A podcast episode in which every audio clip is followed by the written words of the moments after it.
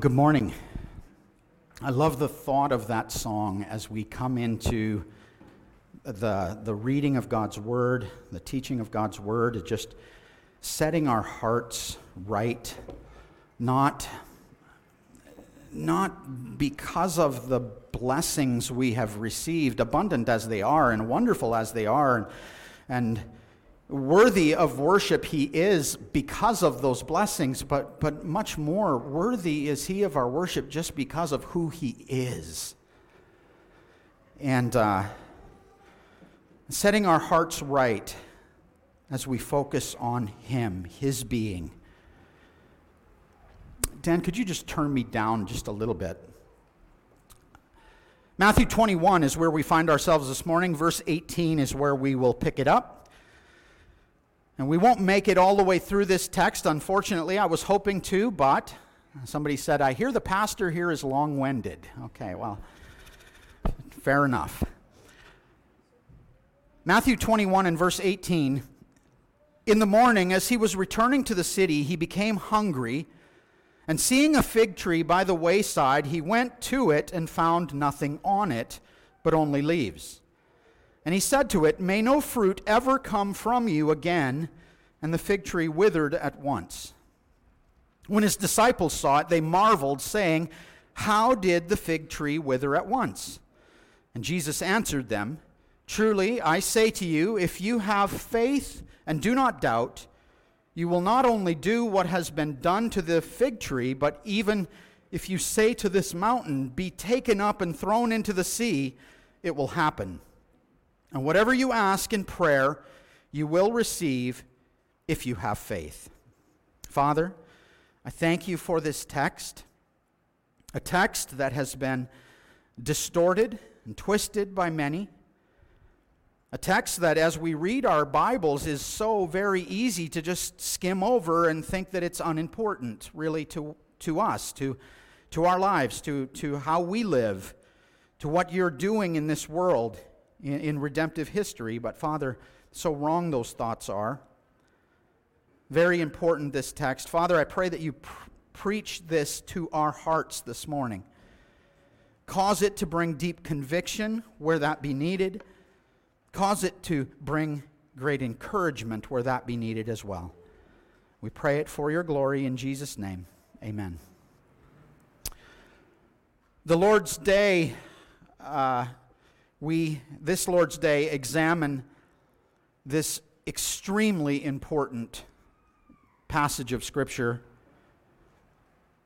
a passage of great significance in redemptive history, which speaks to us corporately, it speaks to us individually, of a, a, a, needed warning and a foundational truth for the Christian life. J.C. Ryle states of this passage quote, this is an incident almost without, para, uh, with, without parallel in our Lord's ministry. It is almost the only occasion on which we find him making one of his creatures suffer in order to teach a spiritual truth. There was a heart searching lesson in the withered fig tree. It preaches a sermon we shall all do well to hear. I couldn't agree more with Ryle's assessment of this text. Needed truth is presented for us here. Let us then listen intently and let us receive the word of the Lord in its teaching. You'll recall in this study in Matthew's Gospel, we last examined the cleansing of the temple found in Matthew 21. Prior to that, of course, Jesus' triumphal entry into Jerusalem as he is hailed by the crowds, the Son of David even the King of Israel, the one who comes in the name of the Lord. And in these three events, the triumphal entry, the cleansing of the temple, and here in our text today, we see three symbolic actions. Number one, Jesus presenting himself as Israel's king and Messiah, though he knew he was to be rejected by both the leaders of the Jews and by the masses themselves. Number two, the cleansing of the temple, as Jesus shows the corruption of Judaism. And number three, the cursing of the fig tree and its subsequent withering. And we need to understand that through, though these events were, were literal actions and events, they were each really acted out parables, so to speak, teaching substantial truth to the people of God. These illustrations of much deeper truths that lie than, than lie on the surface of the events themselves. And, and, of course, these truths clearly presented if we pay attention to the details as recorded by the gospel writers. Mark's, Mark's gospel account also records this particular event in view today. Um, and as usual, we need to look to Mark's event because he gives us details that Matthew doesn't provide. Matthew tells us this is happening the morning after the cleansing of the temple. You'll notice in Matthew that Jesus finds no fruit on this tree. He curses it. The tree withers at once, but Mark places things in a slightly different order. Mark places, uh, and, and this is important for us. Mark, in Mark's gospel, we find that, that Jesus and his disciples, on their way to Jerusalem, they pass by this particular tree, finding no fruit on it, and he curses it. Mark 11 and verse 12, we read this. On the following day, when they came from Bethany, he was hungry, and seeing in the distance a, a fig tree in leaf, he went to see if he could find anything on it. When he came to it, he found nothing but leaves for it was not the season for figs. And he said to it, May no one eat, no, may no one ever eat fruit from you again. And his disciples heard it. Now, so Mark tells us that Jesus entering the temple, filled with righteous indignation, overturning tables, uh, after this event. So, on the way to Jerusalem, he sees the fig tree, he curses the fig tree, according to Mark. Then he goes to the temple. Then he cleanses the temple. The next day is when the disciples find the tree withered. That's a different timeline. That, that, that's interesting for us. So, Jesus went to the temple. He, he saw the temple, which was supposed to have been a house of prayer which had been turned into a den of robbers. The chief priests wanted to destroy him, but at the end of the day, Jesus and his di- disciples returned to Bethany, where they were staying, presumably with their friends, Mary, Martha, Lazarus. The next morning, Mark records, verse 20 of chapter 11, as they passed by in the morning, they saw the fig tree withered away at its roots. And Peter remembered and said to him, Rabbi, look, the fig tree that you cursed has withered. And Jesus answered them, Have faith in God. Truly I say to you, whoever says to this mountain, Be taken up and thrown into the sea, and does not doubt in his heart, but believes that what he says will come to pass, it will be done for him. Therefore I tell you, whatever you ask in prayer, believe that you will have that you have received it, and it will be yours. And whatever, and whenever you standing praying, uh, forgive if you have anything against anyone, so that your Father also, who is in heaven, may forgive you your trespasses. Mark Uh, is slightly different than Matthew. Matthew seems more concerned with what happened rather than the chronology of the events taking place. Mark sandwiching the cleansing of the temple between the cursing of the fig tree and the withering of the fig tree helps us to understand that Jesus cleansing the temple is tied to this event. And so often in Matthew in particular, we see this pattern. We see a parable given followed by events that illustrate that truth taught in the parable lived out or practiced. We see this, for example, Matthew chapter 13. Jesus gives a series of parables, the first of which, the parable of the, so, the soils, the seed sown on four different soil types, very relevant to our passage today. The Word of God, sown, only produces on good soil, there providing a fruitful harvest. But then later in, in the chapter, Jesus goes on to his hometown where he taught in a synagogue. They knew him, they were amazed at his teaching, and they were deeply offended. How dare this guy, one of us, think he can teach us? I mean, who does he think he is coming here presuming that he should be able to be our teacher? You see, the parable and the parable's truth illustrated in the lives of these hard hearted hearers. This pattern of parable, follow, followed by a, a real life demonstration of the parable's truth, is not uncommon, particularly in Matthew's gospel. Here in our passage, we, we see this as well. We see the cursing of the fig tree, followed by the cleansing of the temple. The truth of the parable carried out in real life. Our passage say, says many commentators is a parable acted out. And so our rule for a parable is this we are looking for one principal truth, one to pull from this text. One principal truth that Jesus is trying to convey in the teaching of this parable. James Montgomery Boice writes this in the Old Testament, Israel is often compared to a fig tree or a vine, and judgment on Israel is compared to its destruction. We could see this, for example, in a number of places in the Old Testament scriptures Jeremiah chapter 8, Psalm 105, Hosea chapter 2, and most notably, a passage that probably came quickly to the minds of the disciples at this point, Micah chapter 7. Micah 7, beginning at verse 1. Woe is me, for I have become as when summer fruit has been gathered, and when grapes have been gleaned. There is no cluster to eat, no fig, no first ripe fig that my soul desires. The godly has perished from the earth, and there is no one upright among mankind.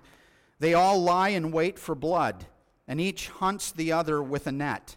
Their hands are what is, uh, their hands are on what is evil to do it well. The prince and the judge asks for a bribe, and the great man utters evil desires of his soul. Thus they have they weave it together. The best of them is like a briar, the most upright of them a thorn hedge. The day of your watchman, of your punishment, has come. Now their confusion is at hand. Put no trust in a neighbor have no confidence in a friend. Guard the doors of your mouth for, from her who lies in your arms. For the son treats the father with contempt, the daughter rises against her mother, the daughter in law against her mother in law. A man's enemies are the men of his own house. That passage is very relevant to our study today. A passage about God bringing judgment on Israel. Understand then that the fig tree represents Israel. Uh, we, we look to our passage to seek to learn what God is saying here with regards to Israel, but, but also to take lessons for what it is that God says regarding us in this text. Matthew 21, verse 18. In the morning, as he was returning to the city, he became hungry.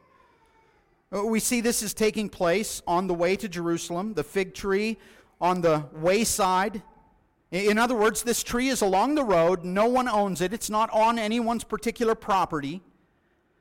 Some make much of the fact that Jesus is hungry with questions like, well, hold on, if he's in Bethany, staying with his friends, Mary, Martha, Lazarus, why didn't they feed him before he came? And we can speculate. And we can come up with all kinds of things here, but You know, maybe he was up too early. Maybe he was in prayer. He missed breakfast when they served it. But that's not the point of the text. And we don't want to spend too much time on that. What we can see from the fact that Jesus is hungry is a, a marvelous truth for us the truth that Jesus really was a man. He, he was flesh and blood like we are. Hebrews chapter 2 and verse 14 Since therefore the children share in flesh and blood, he himself likewise partook of the same things. Skipping down to uh, verse 17 in Hebrews 2 Therefore, he had to be made like his brothers in every respect, so that he might become a merciful and faithful high priest in the service of God to make propitiation for the sins of the people. Listen, if Jesus didn't come, if he didn't live, if he didn't experience what we experience, if he didn't live in the same world that we live in, then, then how could he go to the cross? How could he be a sacrifice for us? How, how could he pay the price that, that we owe? We, living in this world, living under the law, how could he pay our price? And so, in order to, to be our Redeemer, he came and he really was a man. He, he paid that price owed because the price is when you sin, you die. When man sins, man dies, and only a man could pay our price.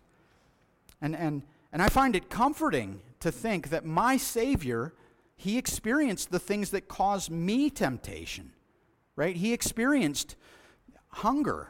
He, he experienced, you know, anger. He experienced loneliness. He experienced fear and was without sin. He, he knows, he, he has compassion. He can empathize with us because he's literally walked in our shoes. That's a, an amazing truth to consider. He was a real man living in this world. Verse 19 And seeing a fig tree by the wayside, he went to it and found nothing on it but only leaves. In Mark's account, he provides the little detail that this was not fig season. Right? Seeing the in the distance a fig tree and leaf, he went to it, it to see if it if if he could find any anything on it. When he came to it, he found nothing but leaves, for it was not season for figs. Okay, so listen, Jesus is a smart guy, right? I mean, he's the creator after all. And if it's not fig season, why in the world is the Creator looking for figs on the fig tree? I mean, surely, if, if, if, if, he, if all of those things are true and He knows all of those things, He would know better than to go looking for figs. Well, this being in late March, early April, the fig season, roughly mid to late May. He should know this. But there's something really curious about fig trees. Fig trees produce figs before they produce leaves. And here, in both Matthew and Mark's account, this fig tree has already produced a full set of leaves, full foliage of leaves. And so, of course, if there are leaves on the fig tree, there are going to be figs on the fig tree. Luke chapter 13 tells a parable about a fig tree. It's important for us to consider. Luke 13, verse 6. And he told this parable A man had a fig tree planted in his vineyard and he came seeking figs, seeking fruit, and found none. And he said to the vine dresser, Look, for three years now I have come seeking fruit on this fig tree, and I find none. Cut it down. Why should it use up the ground?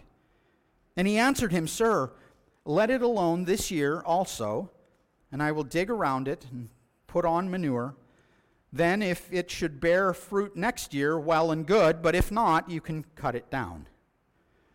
Again, we see a parable about a fig tree in which judgment is presented for us.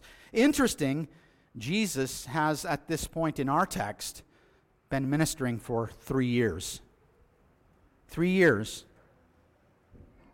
Three years he had been looking for fruit in Judaism. And for three years he found nothing but leaves.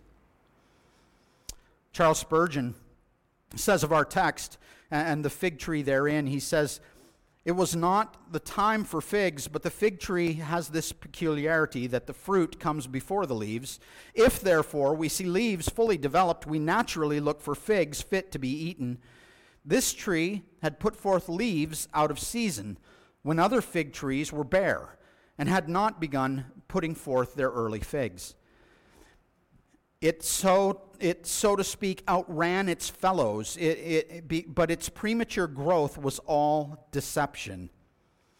It had overleaped the needful first stage of putting forth green figs and had rushed into a fruitless uh, verdure. It was great at wood and leaf, but worthless for fruit. Now, there's a fig tree in our illustration. But listen, this is not about a fig tree, it's an illustration. And particularly an illustration about men being fruitless, even though it might look as if they should have fruit. Even though he has the signs of a man who should produce fruit but doesn't. And Jesus is, has, of course, used fruit production in reference to evidence for salvation previously. In fact, we witnessed John the Baptist speaking much the same. It, John the Baptist, Matthew chapter 3 and verse 8, John the Baptist says, Bear fruit in keeping with repentance. And of course, John was speaking to the Pharisees, to the Sadducees, who were coming to his baptism, but they were coming from wrong heart motives. There was a heart problem in them. In Matthew uh, chapter 7, Jesus speaks of false teachers. He says in Matthew 7 and verse 15, Beware of false prophets who come to you in sheep's clothing, but inwardly are ravenous wolves. You will recognize them by their fruits. Are grapes gathered from thorn bushes or figs from thistles? So every healthy tree bears good fruit, but the diseased tree bears bad fruit. A healthy tree cannot bear bad fruit, nor can a diseased tree bear good fruit. Every tree that does not bear good fruit is cut down and thrown into the fire. Thus, you will recognize them by their fruits. And so we see that fruit production that is, is, is by the quality of the tree, by the nature of the tree. Bad tree, bad fruit. Good tree, good fruit. Fruit is but an evidence of the nature of the tree. Here, false teaching is a bad fruit, which is evidence of a bad tree. We'll look at more evidence that the Bible gives of the bad fruit of hypocrisy in a moment. Well, just as Jesus witnessed no fruit on this fig tree, likewise, Jesus has examined the fruit of Judaism, the fruit of Israel. He has examined the fruit of her leaders, of her religion, and he has found it to be barren of anything good and pleasing. The temple turned from a house of prayer as it was meant to be into a den of robbers. Jesus has been rejected by the leadership of Israel as their king. In fact, they have already devised a plan to put him to death. They're just seeking the opportunity to do so. This is the time for judgment of the nation. Boice writes The cursing of the fig tree was a powerful symbolic action.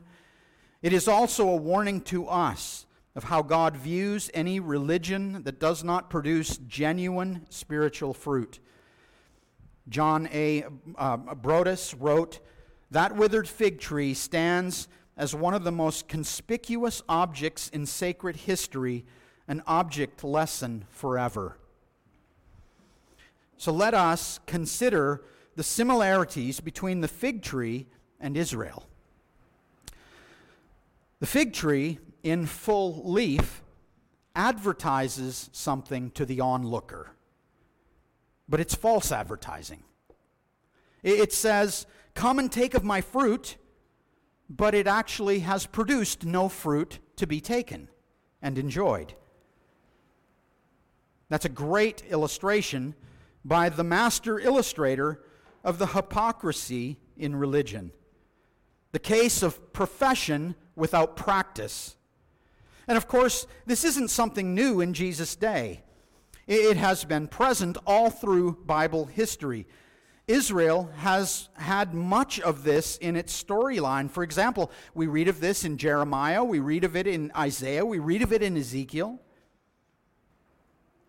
For example, last uh, two weeks ago when we looked at this passage, we referenced Jeremiah 7, where the people they were they were out visiting the high places. They were worshiping the, the gods that, that were not Israel's God, the false gods. And then they would come back to the temple and they would worship the one true living God.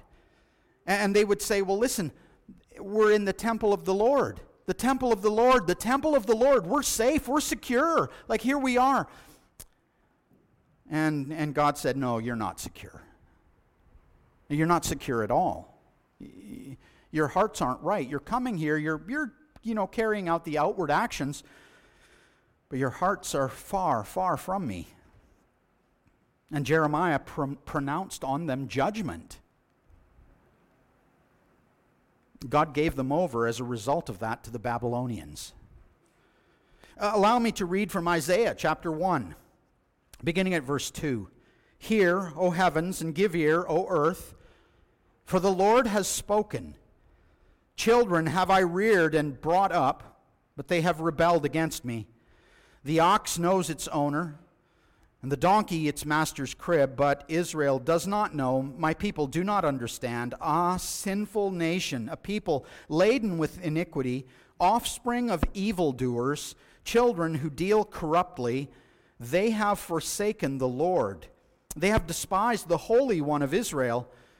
They are utterly estranged. Jump down to verse 10. Hear the word of the Lord, you rulers of Sodom. Give ear to the teaching of our God, you people of Gomorrah. Unless we misunderstand, he's actually speaking to Israel there. He's referring to them as Sodom and Gomorrah. Like that's that's pretty vivid imagery. He says, "What to me is the multitude of your sacrifices," says the Lord. I have had enough of burnt offerings of rams and the fat of well-fed beasts. I do not delight in the blood of bulls or of lambs or of goats.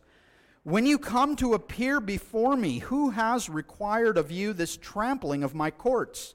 Bring no more vain offerings.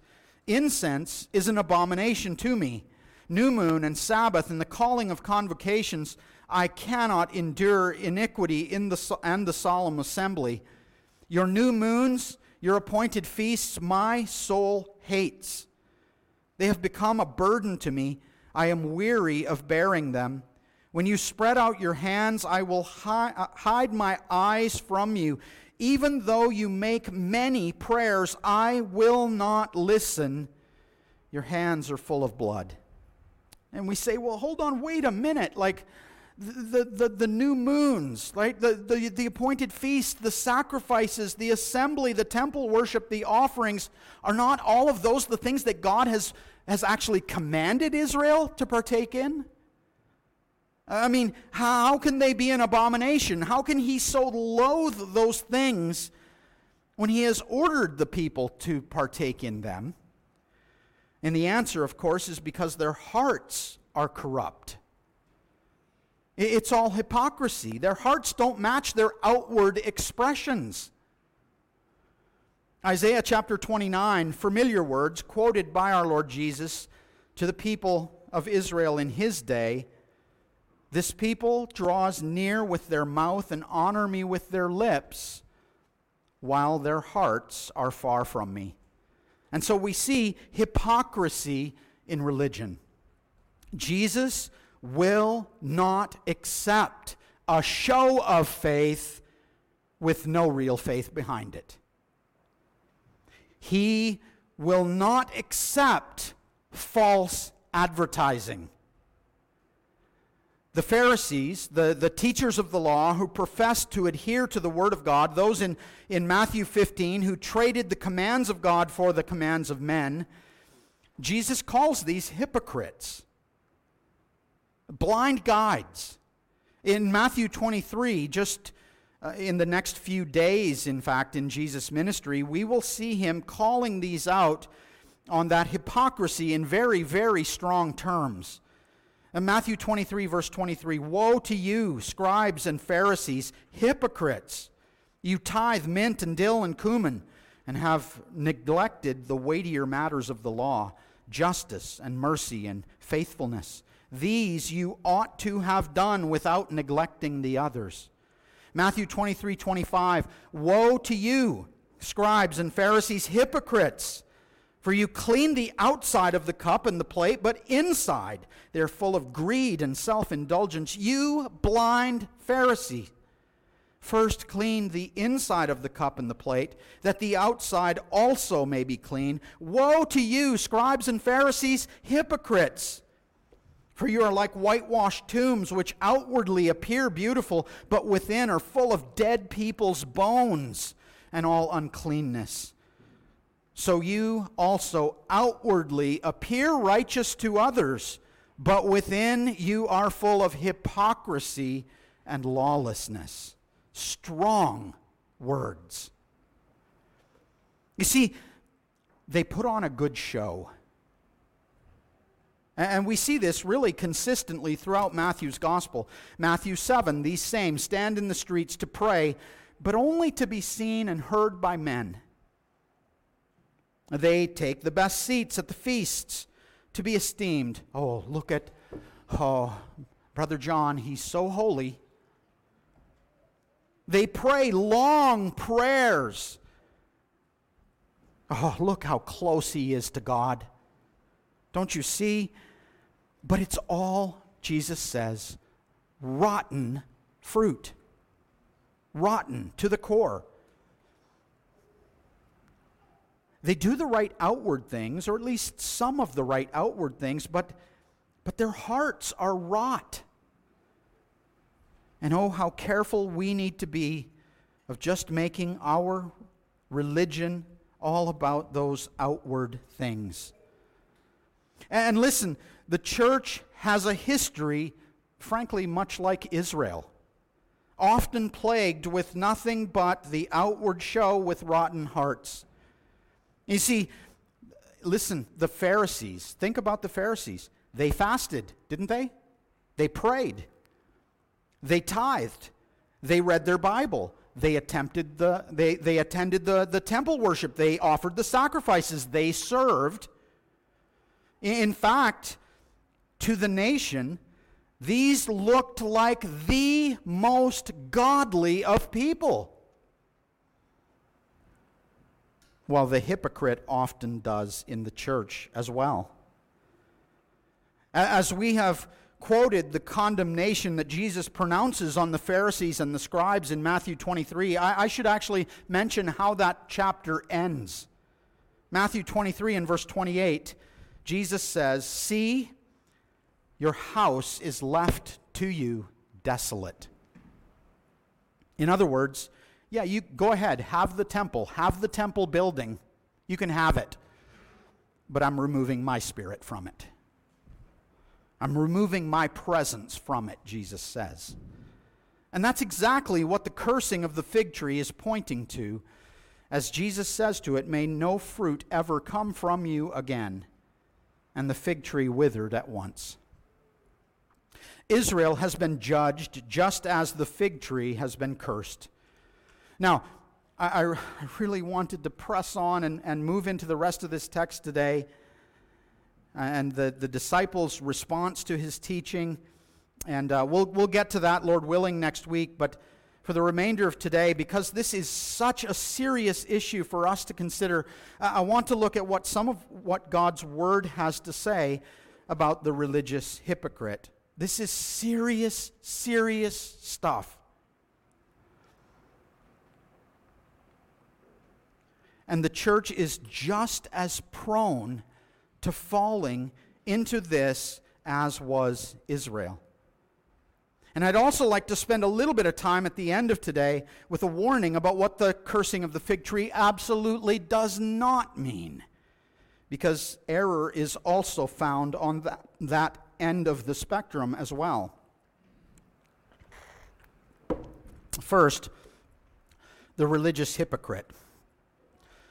We saw the passage from Isaiah 20, 29. These people honor me with their lips, but their hearts are from, far from me. And that's exactly the issue here. You see, God doesn't look at the fruit, God knows the heart.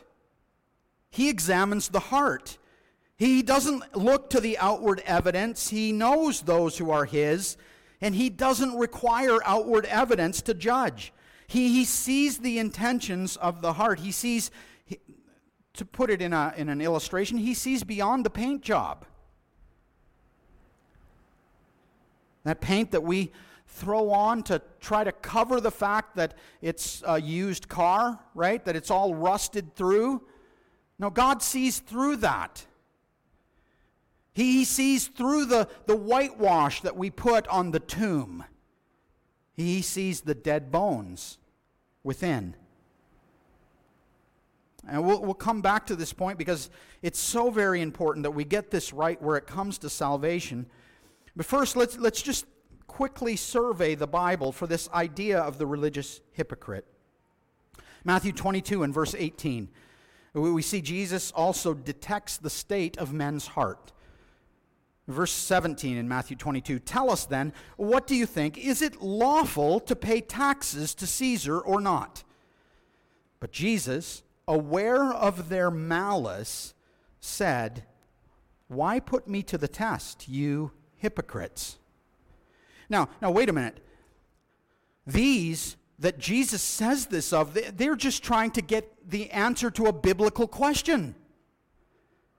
They just want some clarity, right? I mean, I mean, come on, Jesus, that's a little harsh for them, isn't it? They're just wanting to get this right. No, they were testing Jesus. They were challenging him. They were being contentious towards him. So often, the case, uh, they're, they're, when, when this happens, and, and, and it happens in the church as well. Isaiah 9, verse 17, tells us that God has no pleasure in the hypocrite and evildoer. Job chapter 13 tells us the hypocrite could not come before the Lord. And of course, that's a reference to salvation. In Matthew 23, four times, actually five, I counted as I read this morning, five times Jesus refers to these Pharisees as these hypocrites as blind guides, blind fools, or just plain simply blind. John chapter 9, on that note, Jesus heals a blind man and there we find this statement from the Lord. John 9, verse 39. Jesus said, For judgment I came into this world, that those who do not see may see, and those who see may become blind. And some of the Pharisees near him heard these things and said to him, Are we also blind? Jesus said to them, If you were blind, you would have no guilt. But now that you say we see, your guilt remains. You see, these were the blind that thought, spiritually speaking, that they had perfect vision. Well, that really well describes the religious hypocrite. Listen to how Isaiah 65 describes these. Isaiah 65 and verse 5 those who say, Keep to yourself, do not come near me, I'm too holy for you. Can you imagine that? Can you? Oh, wow. Don't come too close. Uh, I'm far too holy for you. I can't deal with you. I can't associate with you. No, no. Don't you understand how holy I am? How unlike the Lord Jesus Christ that is. Our Lord ate with tax collectors and sinners, with prostitutes. I mean, surely he didn't engage in their sin, but he was not too holy to allow these to draw near to himself. And he actually went beyond that. He blessed them, he ministered to them. If he was not too holy, I guarantee you we are not too holy. And so we, we have much to learn here. The hypocrite, however, distances himself. And we see this in the Gospels consistently. These same hypocrites asking Jesus, Why in the world would you ever eat with such sinners? The hypocrites are self righteous. Consider the parable of the two men that prayed. The Pharisee prayed thus Luke 18, verse 11. God, I thank you that I am not like other men, extortioners, unjust, adulterers, or even like this tax collector. I fast twice a week. I give tithes of all that I get. Boy, he could sure see everyone else's sin as clear as day, but he was totally blind to his own. And that's hypocrisy in a nutshell. Very extrospective right? Very focused on outside of himself and intently looking, always watching, always finding, catching others in their sins, no matter how tiny they may, but may, they might be, but always completely blind to their own. And listen, this man's sin was not some little peccadillo sin. It was the sin of pride. It was the very sin of Satan. Look what this man put on, though. Uh, let me demonstrate the leaves. This is not fruit, this is leaves. The man prayed. He fasted twice a week. That's way, way, way more than what is required by the law, over and above. He, he attended the temple worship, he gave the sacrifices. All of the outward things he had, they were all in place in his life.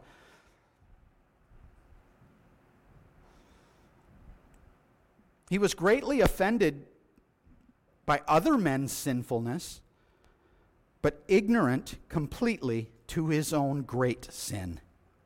And in fact, he was even thankful to God for who he was in himself, in his standing before God.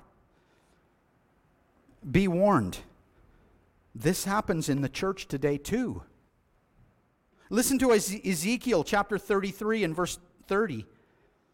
As for you, Son of Man, your people who talk together about you by the walls and at the doors of the houses say to one another, each to his brother, Come and hear what the word is that comes from the Lord. And they come to you as, my, as, as people come, and they sit before you as my people, and they hear what you say, but they will not do it. For with lustful talk in their mouths they act, their heart is set on their gain. And behold, you are to them like one who sings lustful songs with a beautiful voice and plays well on an instrument. For they hear what you say, but will not do it. Wow. Wow, do you hear what that's saying? Uh, uh, so these they present themselves before the teaching of the word of God. They present themselves as God's people. They sit before that teaching. They love to hear the preaching of the word of God. It's like beautiful songs to their soul. They just won't do what it says. They won't do what God speaks. I fear the church in our day is filled with such as well.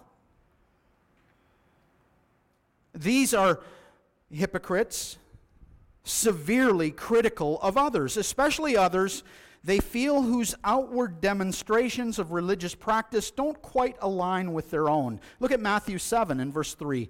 Why do you see the speck that is in your brother's eye, but do not notice the log that is in your own? Or how can you say to your brother, Let me take that speck out of your eye, when there is a log in your own eye? You hypocrites. First, take the log out of your own eye and then you will see clearly to take the speck out of your brother's eye. Or, or, Luke chapter 13, verse 14.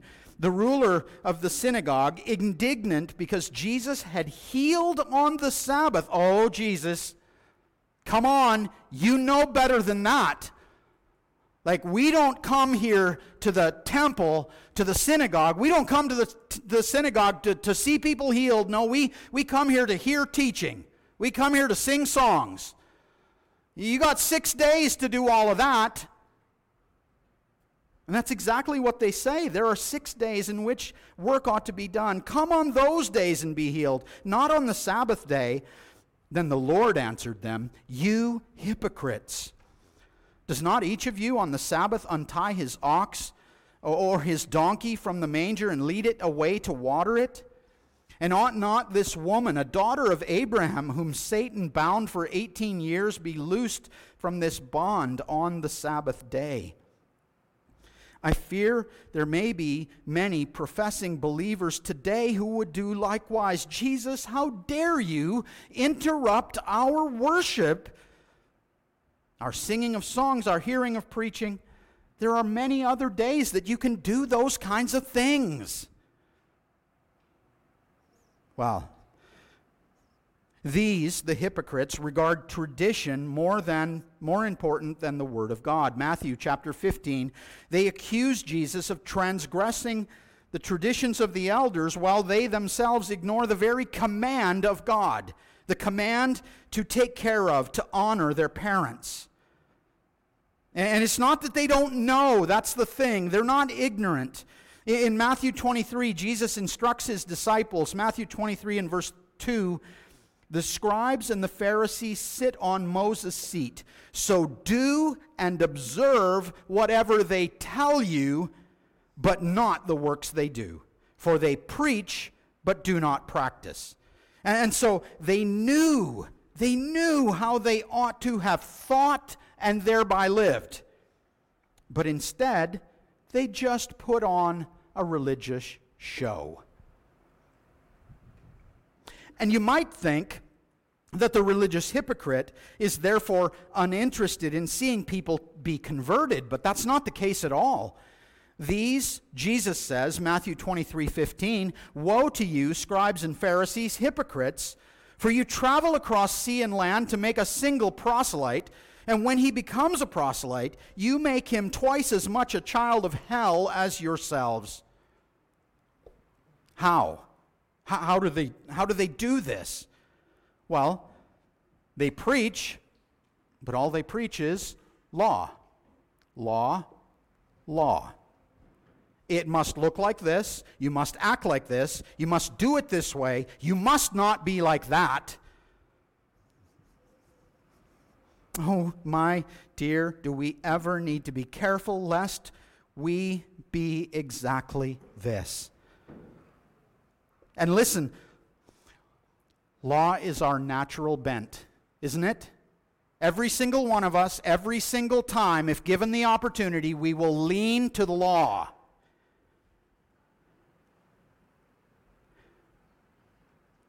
That's exactly what we've been saved out of. And that's, this is a continual battle that we face the battle of falling into the Galatian heresy. Yes, yes, faith is important. Yes, you need to believe. But on top of that, you also need to, and I'll just leave that to you to fill in the blank. If salvation looks like that, Paul says it is another gospel it is no gospel at all and is instead accursed. Speaking of those who fell into the Galatian heresy, 2 Corinthians chapter 5, Paul addresses these. Chapter 5 and verse 11. Therefore, knowing the fear of the Lord, we persuade others. But what we are is known to God, and I hope it is known also to your conscience.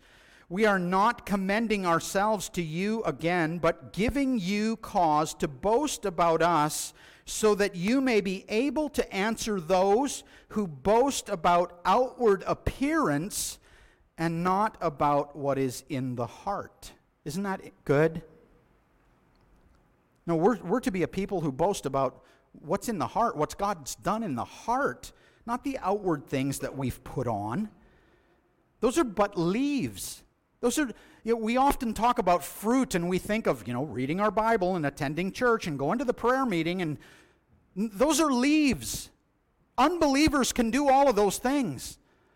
No, the fruit is what has God done in the heart. The fruit is love, joy, peace, patience, goodness, kindness, right? That's the fruit.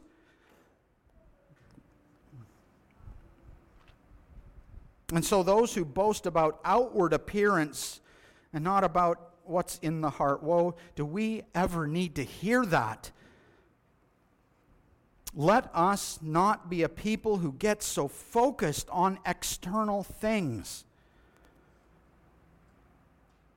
As has already been mentioned, these, the hypocrites, focus on the minors and ignore the majors. Matthew 23, they tithe of their spice gardens, but they ignore the weightier matters of justice, mercy, faithfulness. They have a form of godliness, but deny its power, as Paul writes to the young pastor Timothy. They clean the outside of the cup, but inside, wickedness in the heart. They are focused on receiving glory from men rather than the one day hope of being glorified in the presence of God. They, they love preeminence, seeking the best seats in the synagogue, the best seats at the feast, the greetings in the marketplace. And listen, just because that speaks of religious leaders, you don't have to be a pastor to do likewise. There are many who seek such positions in the eyes of men. Listen to Proverbs 11, verse 9. With his mouth, the godless man would destroy his neighbor, but by knowledge the righteous are delivered. The King James aptly apply, uh, translates that the godless man as the hypocrite in this verse. The hypocrite destroys his neighbor with his mouth. Yes, the hypocrite is, is quick to speak about others, to gossip, to slander, to tear down others in order to show themselves so godly. Peter warns us of this, and he instructs the believer, 1 Peter chapter 2, so put away all malice and deceit and hypocrisy and envy and all slander. Peter warns because hypocrisy is devastating in the Christian in living the Christian life. It's devastating. And Peter knew, knew this all too well, didn't he? And for he himself had fallen into this very trap. Galatians chapter 2 and verse 11. But when Cephas, that's Peter, came to Antioch, I opposed him to his face, Paul says, because he stood condemned. For before certain men came from James, he was eating with the Gentiles. But when they came, he drew back and separated himself, fearing the circumcision party. Ah, you see, he was looking for the praise of men. And the rest of the Jews acted hypocritically along with him, so that even Barnabas was led astray by their hypocrisy. Barnabas, Peter, like these are prominent names in the New Testament, right? I assure you, if these can fall into hypocrisy, so can I, and so can you. The problem is, the hypocrites' worship is not accepted by the Lord. As Jesus says in Matthew 6 and verse 5, that because these religious hypocrites in, uh, aim to impress and, and be so holy in the eyes of men and, and receive the praise of men, Jesus says they have received their reward. In other words, they'll get that. Oh, yeah, they'll get the praise of men. They'll get the accolades of men. Absolutely. Attaboy. Way to go. You're so holy. They just won't hear any of that from God. Ever.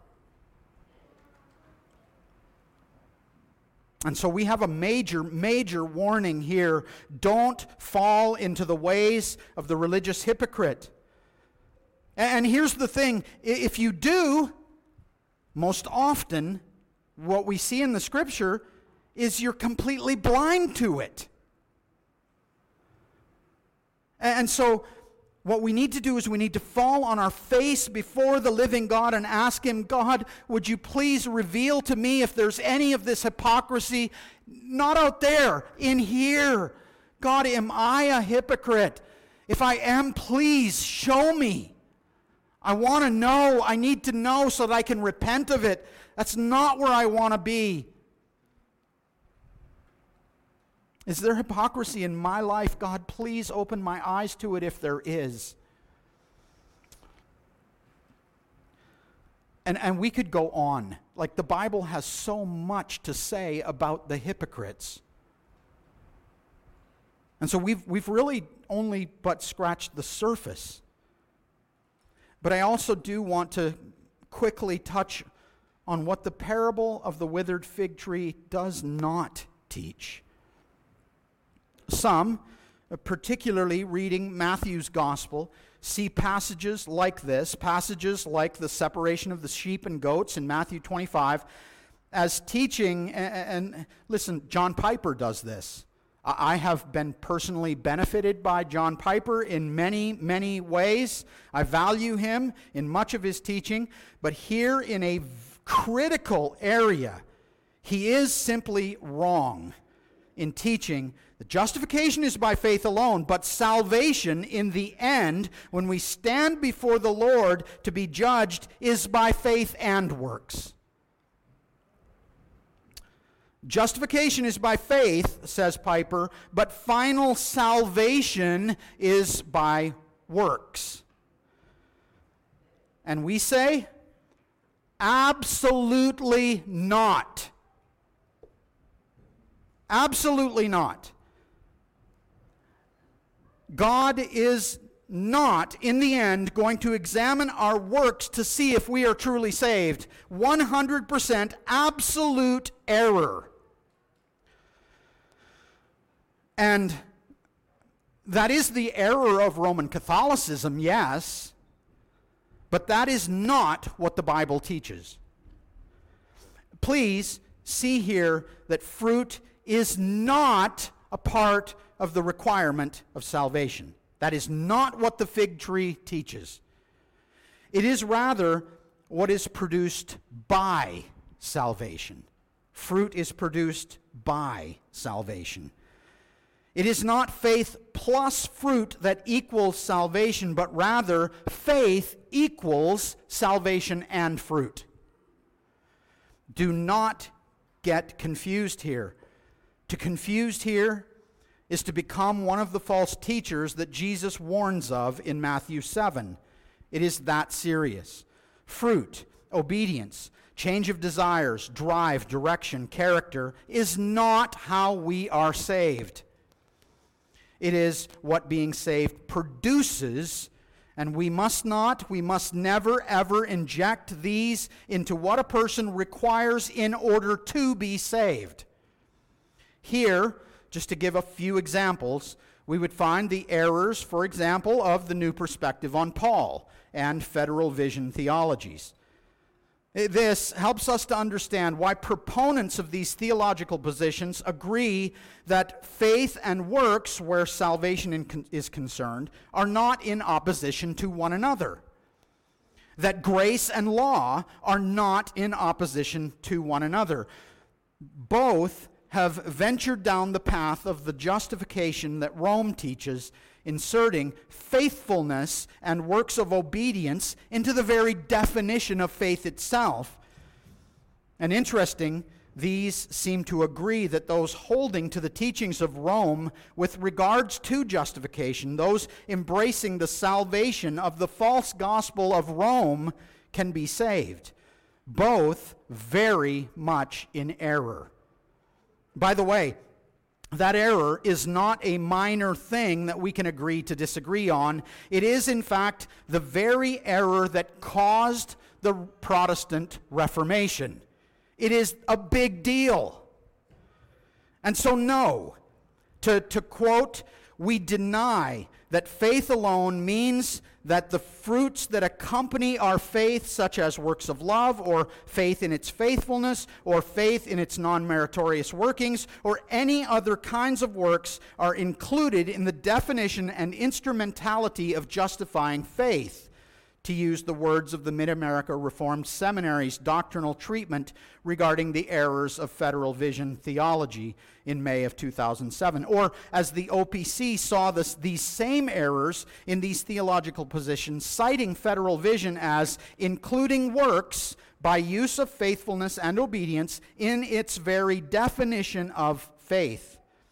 Seven ecclesiastical bodies have convened councils to study these positions and have all condemned these as not just wrong, as heretical positions. These did immense amounts of scriptural study, isolated groups in study, all coming to the very same conclusions. These are serious, serious errors. In fact, according to Martin Luther and John Calvin, getting these wrong the truth of justification places one outside of the church. The fig tree does not teach that God is one day to examine the fruit to see if you have what it takes to gain entry to heaven. No.